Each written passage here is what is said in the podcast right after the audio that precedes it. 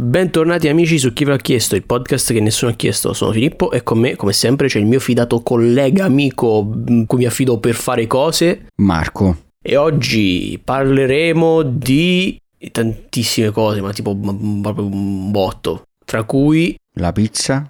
la pizza, le pizzerie, in, in particolare, che sono buone pizzerie. Gli Spriggan, che questa cosa è incredibilmente generale, non avete idea di cosa, sto per, di cosa voglio portare. E i guerrieri della pizza e della notte. e i guerrieri della pizza di notte. Non necessariamente collegate le due cose, però potrebbero esserlo.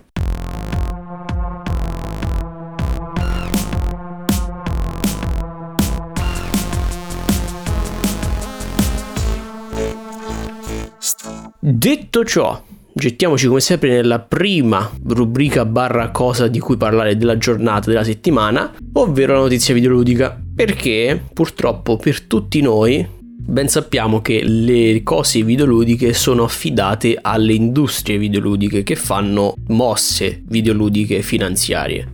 E una di queste mosse, anzi in generale le mosse videoludiche possono essere abbastanza sgradevoli, visto ultimamente, specialmente ultimamente con eh, l'alzamento dei prezzi e le- tutte le cose stupide che stanno accadendo tra vari conflitti finanziari o meno che ci stanno pervadendo il mercato. Ma una in particolare questa settimana è stata molto brutta, diciamo, perché è stato attualmente, per il momento, momentaneamente messo in alt o cancellato insomma Dark and Darker Dark and Darker per chi non lo sapesse era questo Battle Royale medievaleggiante fino a un team di tre giocatori contro altri team di- di tre giocatori dove si scendeva in un dungeon alla ricerca di loot e poi si cercava di scappare essenzialmente perché è stato messo in difficoltà? Perché la Nexon, che era il team di sviluppo per, i- per la quale precedentemente gli sviluppatori di Dark and Darker lavoravano, li ha essenzialmente denunciati, li sta perseguendo legalmente perché hanno insomma insinuato, quantomeno solamente per ora insinuato, che il team di Dark and Darker abbia utilizzato degli asset appartenenti a quando si trovavano all'interno di Nexon. Quindi logicamente non legale, perché eh, insomma è, è- è proprietà, è roba di proprietà della Nexon. Eh sì, cioè qui poi la verità la sanno loro. Eh, esatto, senso- cioè attualmente, attualmente è tutto molto fumoso perché eh, la Nexon dice questo, mentre il team di Dark and Darker ovviamente dice non è vero eh, tutto- e che tutto ciò che hanno ereditato dal loro tempo speso all'interno della Nexon è il genere del gioco che è lo stesso per il progetto a cui stavano lavorando prima dentro a- alla Nexon. Per adesso non si sa nulla. Eh, tuttavia, a causa di questo, diciamo, di questo dibattito legale, è stata essenzialmente cancellata per il momento la pagina Steam di Dark and Darker. Infatti, se ci provate ad andare, non c'è più. C'è inaccessibile e tutti i materiali del gioco sono stati insomma sono stati tolti quindi screenshot eh, robe varie Eh, e qui l'hanno fatto loro per tutelarsi, i creatori del gioco, oppure è è uno di quei provvedimenti presi prima ancora della decisione di un giudice? Tipo su YouTube si può fare copyright strike eh, e vengono tolti i contenuti prima ancora che si verifichi eh, se era lecito o no il copyright strike, cioè una roba del genere. Questo non lo sappiamo. La cosa più spontanea che mi viene da dire è che cioè, io ho motivo di dare un po' di fiducia agli sviluppatori, non tanto perché mi, cioè, mi fidi di loro perché non li conosco, ma perché a livello proprio di ragione, raziocinio, semplice logica, sarebbe una mossa molto stupida prendere degli asset, cioè portarsi degli asset da un progetto cancellato all'interno di un'azienda e aspettarsi che non succeda niente. Beh, quel pu- quello è proprio un furto. Mi spiace per loro, però è un, fur- è un furto. E tra, e tra l'altro pubblicarlo su Steam, cioè sarebbe una mossa troppo stupida. Per carità, potrebbero averlo fatto, però se hanno un minimo di raziocinio non credo che lo abbiano fatto davvero.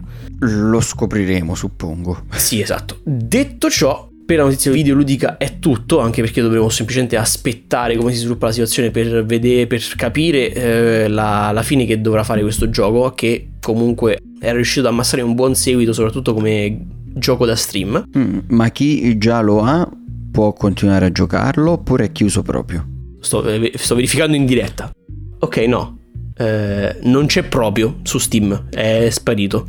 Quindi direi che è inaccessibile completamente. Ok, chiaro. Toccherà aspettare di vedere come si risolve la, la questione legale. Peccato, peccato, ma potrebbe non essere un peccato la notizia cinematografica che ci deve dare Marco. Sì, che quest'oggi in realtà è giusto una notizia di servizio, lo saprete già, è uscito John Wick 4, ormai sarà uscito da una settimana quando sentirete questo episodio. Sì. Lo andremo a vedere, ne parleremo. E altra notizia di servizio è che Tommy Wiseau, il regista e protagonista del film che è stato decretato in passato come film più brutto della storia, ovvero The Room, su cui hanno fatto anche poi il film The Disaster Artist che racconta un po' la storia di come è stato creato il film e della persona di questo Tommy Wiseau, personaggio misterioso di cui non si sanno le origini. Grandissimo Tommy Wiseau. Che veniva interpretato eh, da mm, James Franco in The Disaster Artist. Insomma, torna con un nuovo film intitolato Big Shark, che ancora non si sa quando verrà rilasciato, ma è uscito un piccolo teaser dove ci viene fatto intendere che praticamente uno squalo gigante farà disastri in città, driftando tra le strade della città. Letteralmente scivolando, driftando tra le strade della città. E quindi è tutto molto assurdo, con una CGI bruttissima, ma al contempo divertente, diciamo. Dai.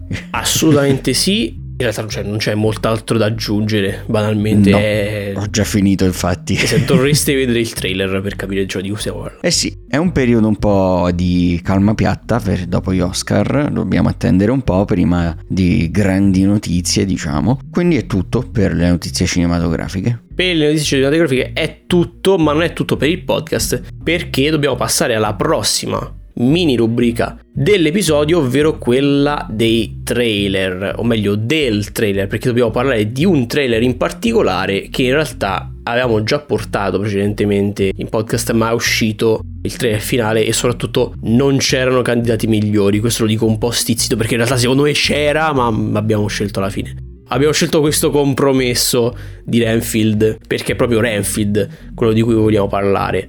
L'ultimo trailer in particolare infatti ci fa vedere, ci mostra un po' in maniera più espansiva, un po' più chiara la piega che vuole prendere il film, che già da prima avevamo dedotto fosse comica, ma con quest'ultimo trailer abbiamo anche capito che è incredibilmente splatter, è incredibilmente pazzo, perché proprio pre- sembra presentare tantissimi elementi, un, sembra tipo la casa però con Dracula e con un pazzo che si chiama Renfield. Beh sì, che Renfield è l'aiutante di Dracula. Sì. Che in realtà si ribella in questo film e non vuole più fare il suo servitore. Sì, esattamente. Perché viene trattato male, viene... Sì, il, il, motivo, il, motivo, principale è perché praticamente è come se fosse un impiegato che non viene pagato abbastanza. Sì, viene, a cui viene fatto mobbing. Questo è un film che parla di capitalismo in realtà. Esatto, esattamente. capitalismo e cattiva gestione aziendale, ecco. Tra l'altro ci potrebbe stare anche come parallelo, come confronto Dracula che succhia il sangue alle persone. Eh, eh, qui stiamo diventando come... incredibilmente deep, eh, però sì, sì, sì. sì. sì. Sì, non mi spingo oltre, infatti. Esatto, sì. stiamo cercando significati nascosti, sì. Però, però, il film sembra bello, mi sembra carino. Sicuramente ce lo recupereremo appena esce, dovrebbe uscire, ricordiamo. 25 maggio 2023. 25 maggio, quindi neanche troppo distante, ma, ma, ma non possiamo parlare oltre i Renfield, non perché non vogliamo, perché non c'è nulla di cui parlare. Eh, ce lo impediscono i nostri capi capitalisti. Esatto, i nostri capi capitalistici ci fermano di, da, dal farlo. E da Renfield è tutto, non so se è una città, però nel caso eh, immaginateci a Renfield. Eh, lo sai perché ha, ha, Field nel nome, quindi può sembrare una città. eh, esatto, esattamente, esattamente. Dato che da Renfield è tutto, ci possiamo cimentare e iniziare ad entrare nelle rubriche quelle un po' più personal del podcast, iniziando con la rubrica del Muggio Scemi.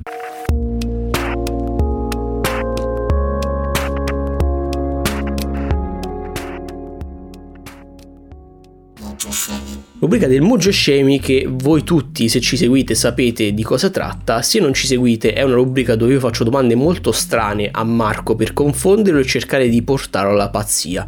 E ancora non ci sei riuscito per fortuna. Ancora non ci sono riuscito, ma lui deve scegliere di quale, cioè da quale categoria io devo prendere la domanda da porgli, quindi gli do un po' di agenzia sul come perdere il senno. Detto ciò, Marco, tu ben sai che io ti devo chiedere musica, giochi, scienza o mitologia. Ti rispondo giochi perché è stata per me una settimana in cui ho giocato poco. Quindi, quindi ti vuoi iniziare a rifare già da subito? Sì, esatto. Giusto, giusto, ci sta, un ragionamento correttissimo. Allora, la domanda sui giochi di oggi è la seguente. I mostri di quale fra questi compaiono come cameo nel film Quella casa nel bosco, film del 2011 diretto da Drew Goddard. Quella casa nel bosco, anche conosciuto come quella cabina nel bosco oppure quel cabin in the woods. Sì, in inglese è The Cabin in the Woods. Esatto. Tu ricordi la trama de- della, della, di quella casa nel bosco? Sì, ricordo il film che mi è anche piaciuto, visto, sì, sì, sì. visto solo una volta, però è un film parodia di, di tutti i cliché dei film horror. Esatto, prende tutti i cliché dei film horror, ce li essenzialmente mette a forza e lo, li rende molto comici, anche fra tanti il, il, classico cliché dei protagonisti che a un certo punto si devono separare per forza senza motivo, proprio a caso, e cioè no, dobbiamo separarci. Quindi all'interno di questo film compaiono molti mostri, ma in particolare tra questi tanti mostri c'è il cameo di dei tipici mostri molto particolari che fanno parte di un gioco. Quale fra questi? Monster Hunter, Dino Crisis, Left 4 Dead o Alan Wake?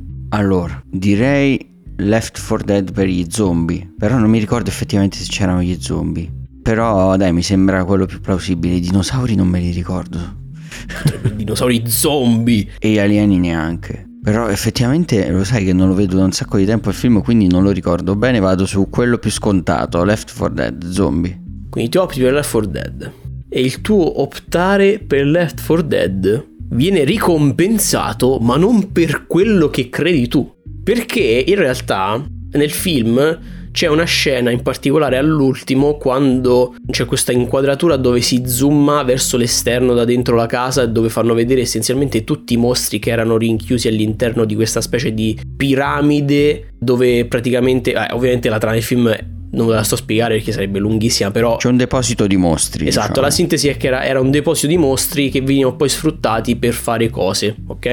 E sotto questa casa c'era appunto questo deposito di mostri dove essenzialmente all'interno di ogni, cab- di ogni questa specie cabinetta di vetro c'era un mostro diverso. Delle vetrine, direi. Esatto, le vetrine. Fra questi mostri non c'erano tanto, non erano tanto gli zombie, l'highlight eh, di Left 4 Dead, quanto più c'erano degli infetti speciali che, era, che, avevano proprio delle caratteristiche particolari tra gli zombie Left 4 Dead, quindi c'era tipo l'hunter che saltava, lo smoker che ti prendeva con la lingua, e c'era in particolare la Witch, che era questa strega, era questa, in, questa infetta eh, molto anoressica, questa ragazza molto anoressica che aveva però degli artigli lunghissimi, ti tranciava vivo ed impazziva e gridava e ti inseguiva.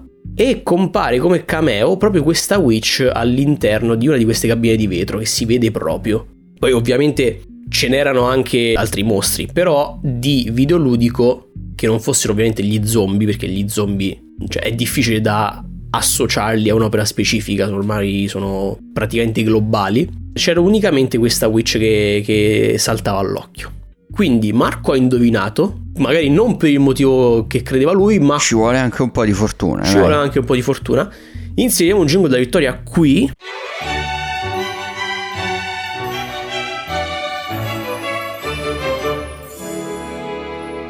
E con la vittoria in mano Marco si può buttare sulla propria di rubrica. Ovvero la rubrica del consiglio musicale.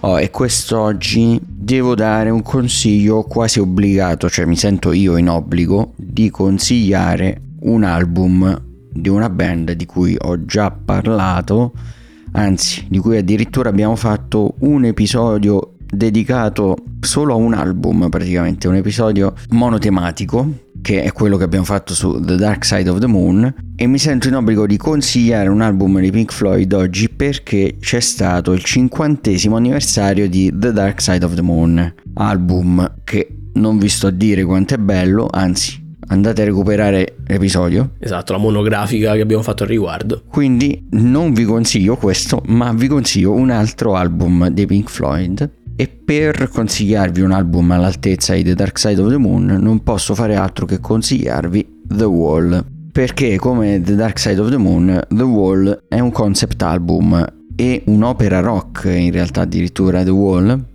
che è stato scritto praticamente da Roger Waters da solo quest'album, cioè è stata ancora una diatriba legale tra Roger Waters e il resto dei Pink Floyd su questo, magari se vi interessa andatevi a cercare qualcosina. Comunque parla tutto l'album della storia di una rockstar dal nome Pink che piano piano si aliena sempre di più e mette un muro tra sé e il resto del mondo proprio. Il resto del mondo, sì. E il muro, oltre a avere questo significato all'interno della storia di Pink, viene utilizzato per parlare di tante cose in realtà. Non eh, si parla solo del muro che mette questo musicista tra sé e il resto del mondo, ma anche dei muri che ci sono nella società. Sì, sì. È un album stupendo che ha una sua continuità bellissima e io amo molto questo tipo di album perché se non l'avete mai fatto provate a prendere un concept album e ad ascoltarvelo dall'inizio alla fine.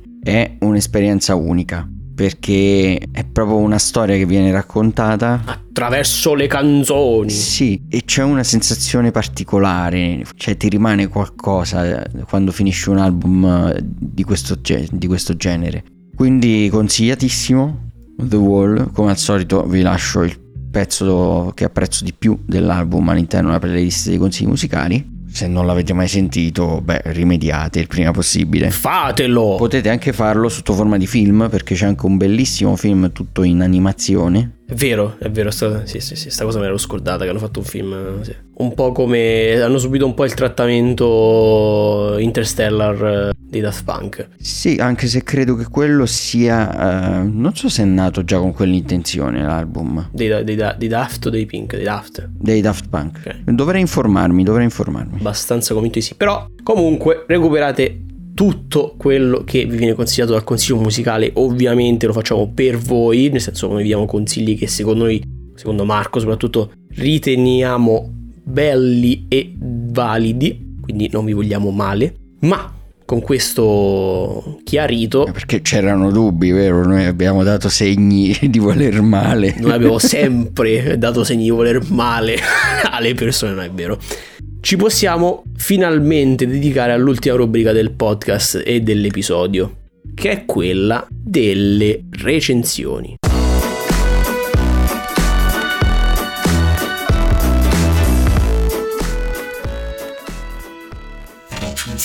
Oh, e per le recensioni di oggi ovviamente voi tutti potete immaginare, come di consuetudine, che Marco ha visto tantissimo. E io ho visto una cosa, ho visto una singola sì, cosa. anche se questa volta ho un po' di recensioni meno convenzionali del solito. È vero, è vero, sì, sì, sì. Però posso partire con una convenzionale. Vai. E parto con la recensione di un film che è un cult che è uscito nel 79 che in Italia è uscito con il titolo I guerrieri della notte, mentre il titolo originale in inglese è The Warriors. Film che è diretto da Walter Hill che parla di questa gang, i Warriors, che si dirigono insieme a tutte le gang di New York a una riunione dove in pratica il grande capo di tutte le gang vuole tenere un discorso per dare la direzione, una direzione comune alle gang per muoversi e cercare di prendere il più possibile potere nella città. Tutte le gang andranno lì, il capo verrà ucciso da una delle gang ecco che qua. poi darà la colpa ai Warriors.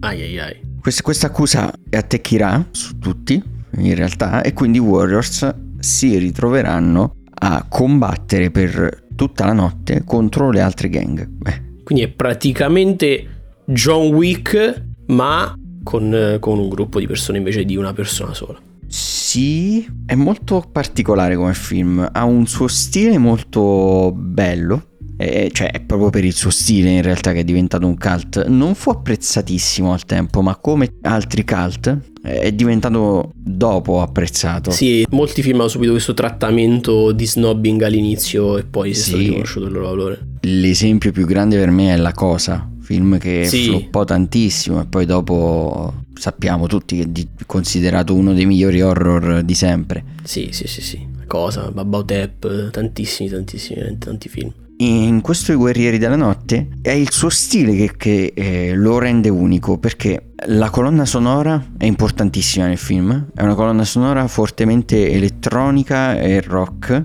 che scandisce veramente tanto i ritmi del film ma oltre alla colonna sonora anche i costumi sono molto macchiettistici diciamo caratterizzano molto i costumi le varie gang eh, che vedremo nel film tutto contribuisce a mm, dare un carattere riconoscibilissimo a, ai vari personaggi e anche le, le, varie battute dei personaggi. Sono, hanno poche righe in realtà in sceneggiatura di dialogo i vari personaggi. Sono tutte one liner a effetto. Sì esatto tutte battute ad effetto che funzionano funzionano secondo me. Anche il cattivo del film è estremamente riuscito cioè sta veramente tanto antipatico e anche lui ha dei comportamenti che ha dato vita a delle scene che rimangono nella storia. Memorabilissimi. Quindi. Sì, sì, veramente memorabili. Okay. Non l'avevo mai visto questo film e l'ho recuperato perché ho visto che stanno per restaurarlo. Quindi mi sono ah, detto, okay. ok, se lo stanno per restaurare, allora sarà un film da vedere. Ma restaurare nel senso, cioè tipo stanno facendo un remake o restaurare proprio la pellicola? No, no, lo rimandano al cinema restaurato. Ah, okay, okay, Quindi, secondo me, un film assolutamente da recuperare, se non l'avete visto. A livello di coreografie non vi aspettate un John Wick, ve lo dico perché prima lo hai citato. Sì, no, vabbè, io ovviamente ho detto a livello, cioè intendevo a livello cioè, di pretesto di, di, di trama, è, un, è tipo un revenge movie, non è un... È il contrario forse, si devono difendere da chi cerca vendetta ingiustamente. È un redemption movie. Sì, è un redemption movie, esatto.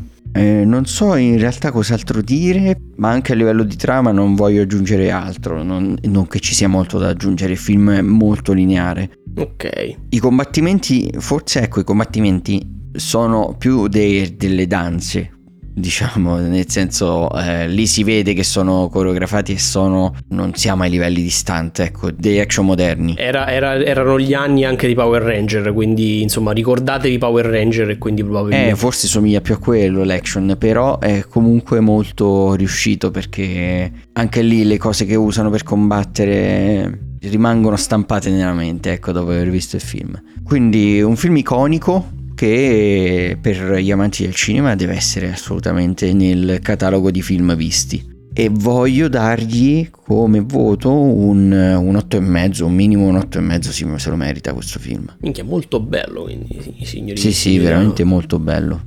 E colonna sonora che ogni tanto me la sto riascoltando, tra l'altro perché è veramente bellissima. Bene, bene, bene, mi fa piacere. Un altro me lo, me, lo, me lo, devo recuperare. Quindi, insomma, un'altra roba che mi devo recuperare nell'infinita lista di roba da recuperare. Quindi il voto è stato dato. È giudizio positivo. I suoi punti forti sono stati concessi. L'unica cosa che posso aggiungere eh, è che comunque il film è nato in un contesto e cerca di rappresentare, anche se in maniera molto leggera, il contesto che era quello della New York di Vabbè, sì, chiaro. Di quegli anni, degli anni 70, perché mm, negli anni 70 New York era malfamata, veramente. C'erano tantissimi omicidi, le gang avevano veramente praticamente il controllo della città, quindi in quel contesto questo film aveva senso. Diciamo forse sicuramente ha avuto le basi perfette per nascere, ecco poi forse non è stato apprezzato tantissimo anche per questo, perché effettivamente è un film leggero, action e magari in un clima pesante come quello che c'era in quei anni. Sì, esatto, c'è un conto chiaramente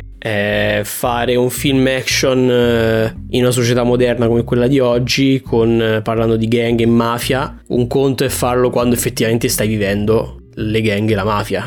sì, esatto, quando ti sei allontanato da quelle cose riesci a, a, anche a scherzarci, diciamo, sopra in maniera sicuramente più leggera. Sì, sì, sì, sì chiaro, chiaro. Bene, bene, allora questo era Guerrieri della Notte. Difetti, a parte, vabbè, l'action un po', un po Power Ranger, Rangeristico. No, no, nessun difetto, anzi. Aggiungo un'ultima cosa. Un altro pregio, aggiungo. Sì, un altro, sì, che secondo me riesce anche a rappresentare con una scena emblematica il fatto che c'era tanto distacco anche tra le persone, la popolazione privilegiata, diciamo, ah. della città e invece i poveracci come sono anche quelli che ci vengono rappresentati. Chiaro. E come alcuni problemi forse neanche venissero affrontati come si deve. Però è, ecco, ha anche alcune scene che hanno un forte significato simbolico. C'era anche una, un tentativo, comunque una piccola macchietta anche superficiale di volere effettivamente discutere di qualche problema sociale, insomma. Sì, non è il tema centrale del film, chiaro, ma viene sfiorato. Bene, bene, allora per i quelli della notte è tutto, mi sembra di capire, e, eh, però non è tutto per la rubrica delle recensioni perché io mi alterno con Marco e vi porto in dono un film non uh, di genere puramente action, ma genere...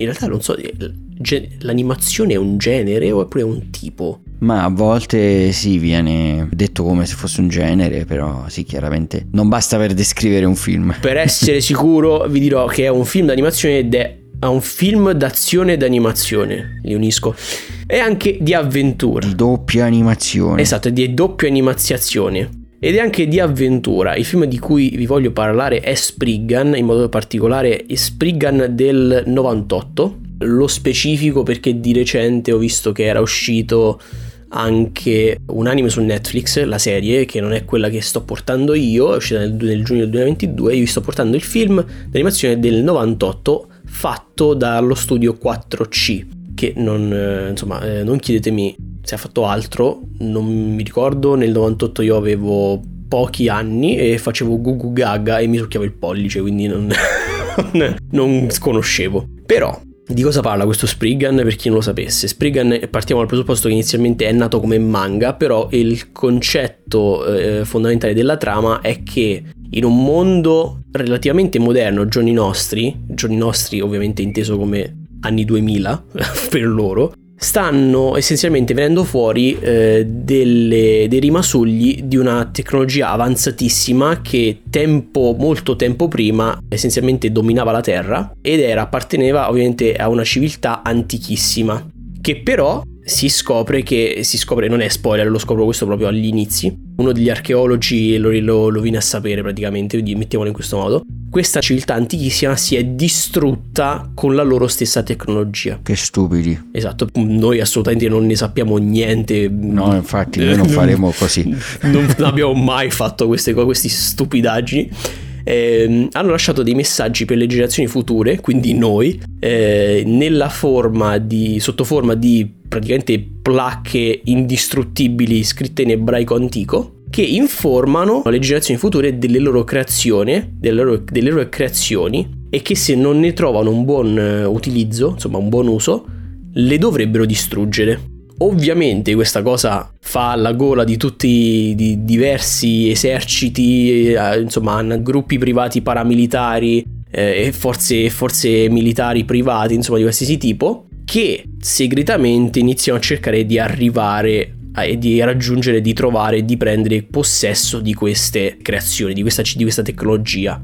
Tra queste forze private però ce n'è una particolarmente segreta che diciamo si distacca un po' da, da, tutte, da tutte le altre, che è l'Arkham, il cui obiettivo è praticamente recuperare queste tecnologie prima degli altri per impedire a chiunque di farne poi cattivo uso. E i membri di questo esercito privato, di questa Arkham, si fanno chiamare Spriggan. Gli Spriggan sono appunto dei super soldati che utilizzando poi a volte di più, a volte di meno, parte di queste tecnologie avanzate, essenzialmente fungono da custodi barra guardiani, quindi di esse. E le vicende di, di Spriggan seguono in particolare le avventure di un certo Yu Ominae, che eh, fa parte del ramo giapponese di Arkham. Ovviamente non sto a, non, non vi dico altro perché l'incipit ve l'ho dato anche bello abbondante,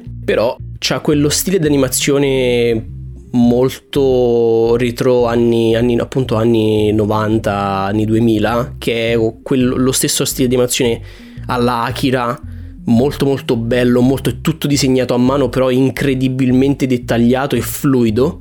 E tra l'altro è una di quelle poche opere che effettivamente è ambientato nei tempi moderni e sfrutta la possibilità di esplorare diverse location. Cioè, non è tutto ad esempio ambientato in Giappone o tutto ambientato, in un mondo non definito che però la location rimane sempre la stessa. Il protagonista e durante nelle sue avventure per trovare questi artefatti, chiamiamoli, viaggia molto e viaggia in diversi, proprio in diversi luoghi, tra cui, cioè, adesso non, sto, non ve li dico per non farvi spoiler, però proprio l'ambiente circostante cambia molto spesso, cambiano le situazioni, cambia anche il modo in cui interagisce, quindi con ciò che lo circonda e soprattutto anche nelle situazioni dove magari se si trova in qualche città non è che tipo le, le, le strade sono misteriosamente vuote, è pieno di gente, c'è, c'è, un, c'è casino, cioè è animato in modo proprio perfettissimo, sembra tenere tutto conto di, di ciò che, che avviene attorno a lui e del contesto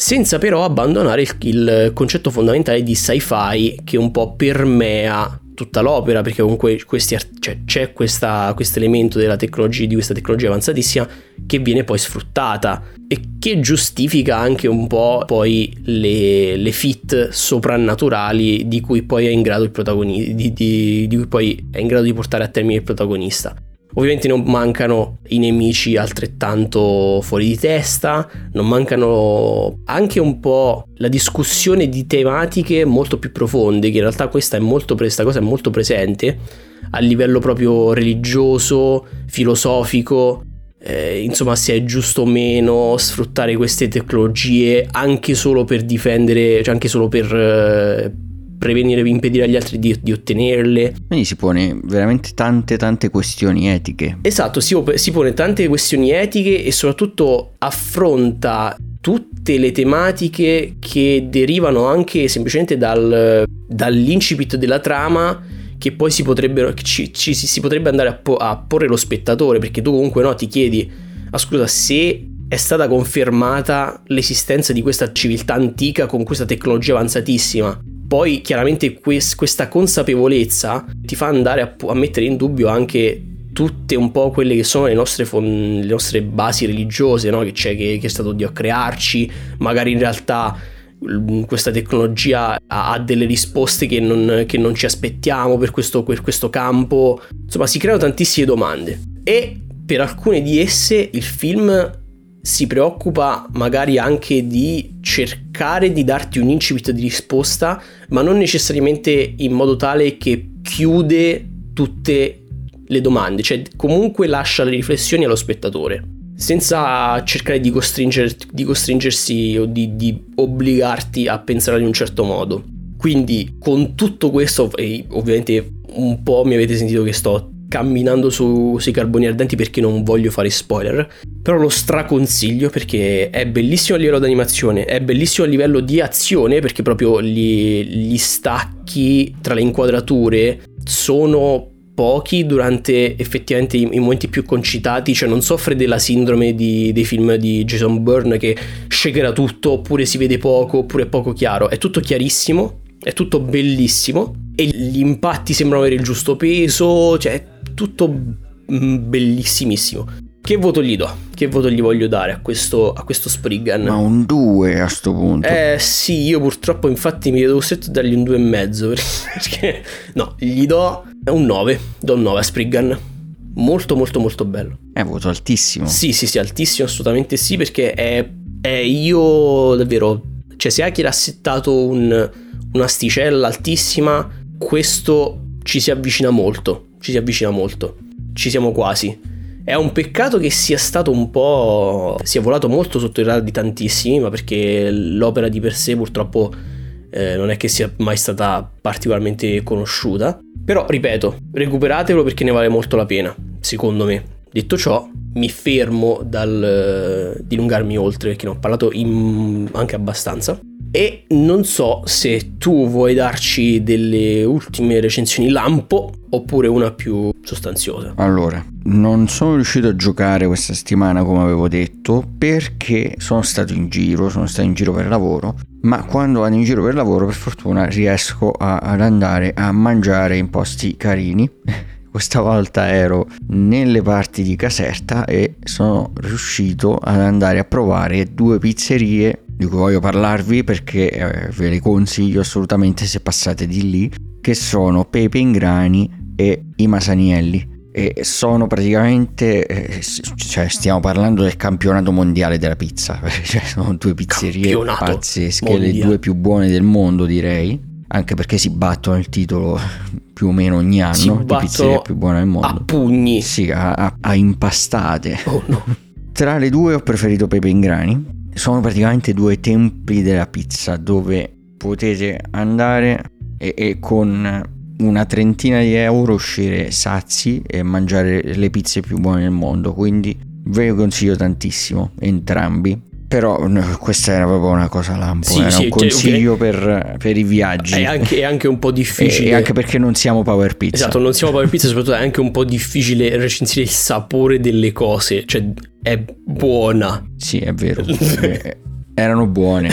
non, non, sa Marco come ulteriormente approfondire. Sì, e comunque di queste due pizzerie Power Pizza non ne ha parlato. Eh, ah, eh, quindi, quindi... Nota di Pizza, Salutiamo i Power Pizzaioli. Però, però, durante il viaggio ho avuto anche modo di ascoltare un podcast che mi è molto piaciuto e voglio consigliarvi, che è il podcast Pharmacon, che parla di una vicenda del mondo della, della medicina che c'è stata a fine anni 50, inizio anni 60, che ha visto protagonista questo farmaco, questo principio attivo che è il talidomide, perché eh, la, l'azienda tedesca la Chemi Grunenthal, che mise in commercio questo farmaco, lo mise in commercio come un sedativo antinausea con la premessa che fosse sicurissimo. Effettivamente si poteva anche prendere un numero spropositato di pillole senza morire. Oh no, ma spoiler non lo era. Esatto, spoiler non lo era e ha causato veramente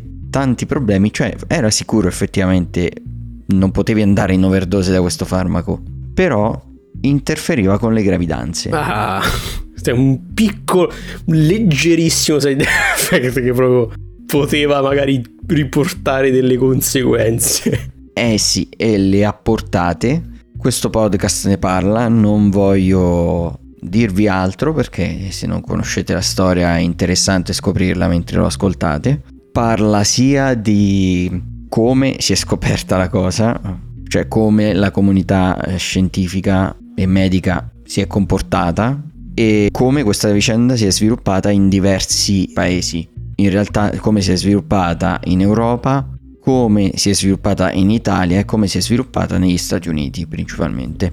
E come e poi la farmacovigilanza. La, la, la farmacovigilanza è, ti sembra tipo un gruppo di, di supereroi. Eh sì. però è l'insieme delle attività che servono a, far, a sorvegliare che non vengano messi in giro farmaci pericolosi e, e che vengano messi, giro, vengano messi in giro solo farmaci efficaci. Ok. Cioè come si è evoluta appunto la farmacovigilanza dopo queste vicende, perché non era assolutamente stringente a livello di eh, regole come lo è adesso. Ovviamente come tutte le cose nella vita, eh, prima di effettivamente mettere i giusti limiti dobbiamo prima fare un, degli errori cataclismici.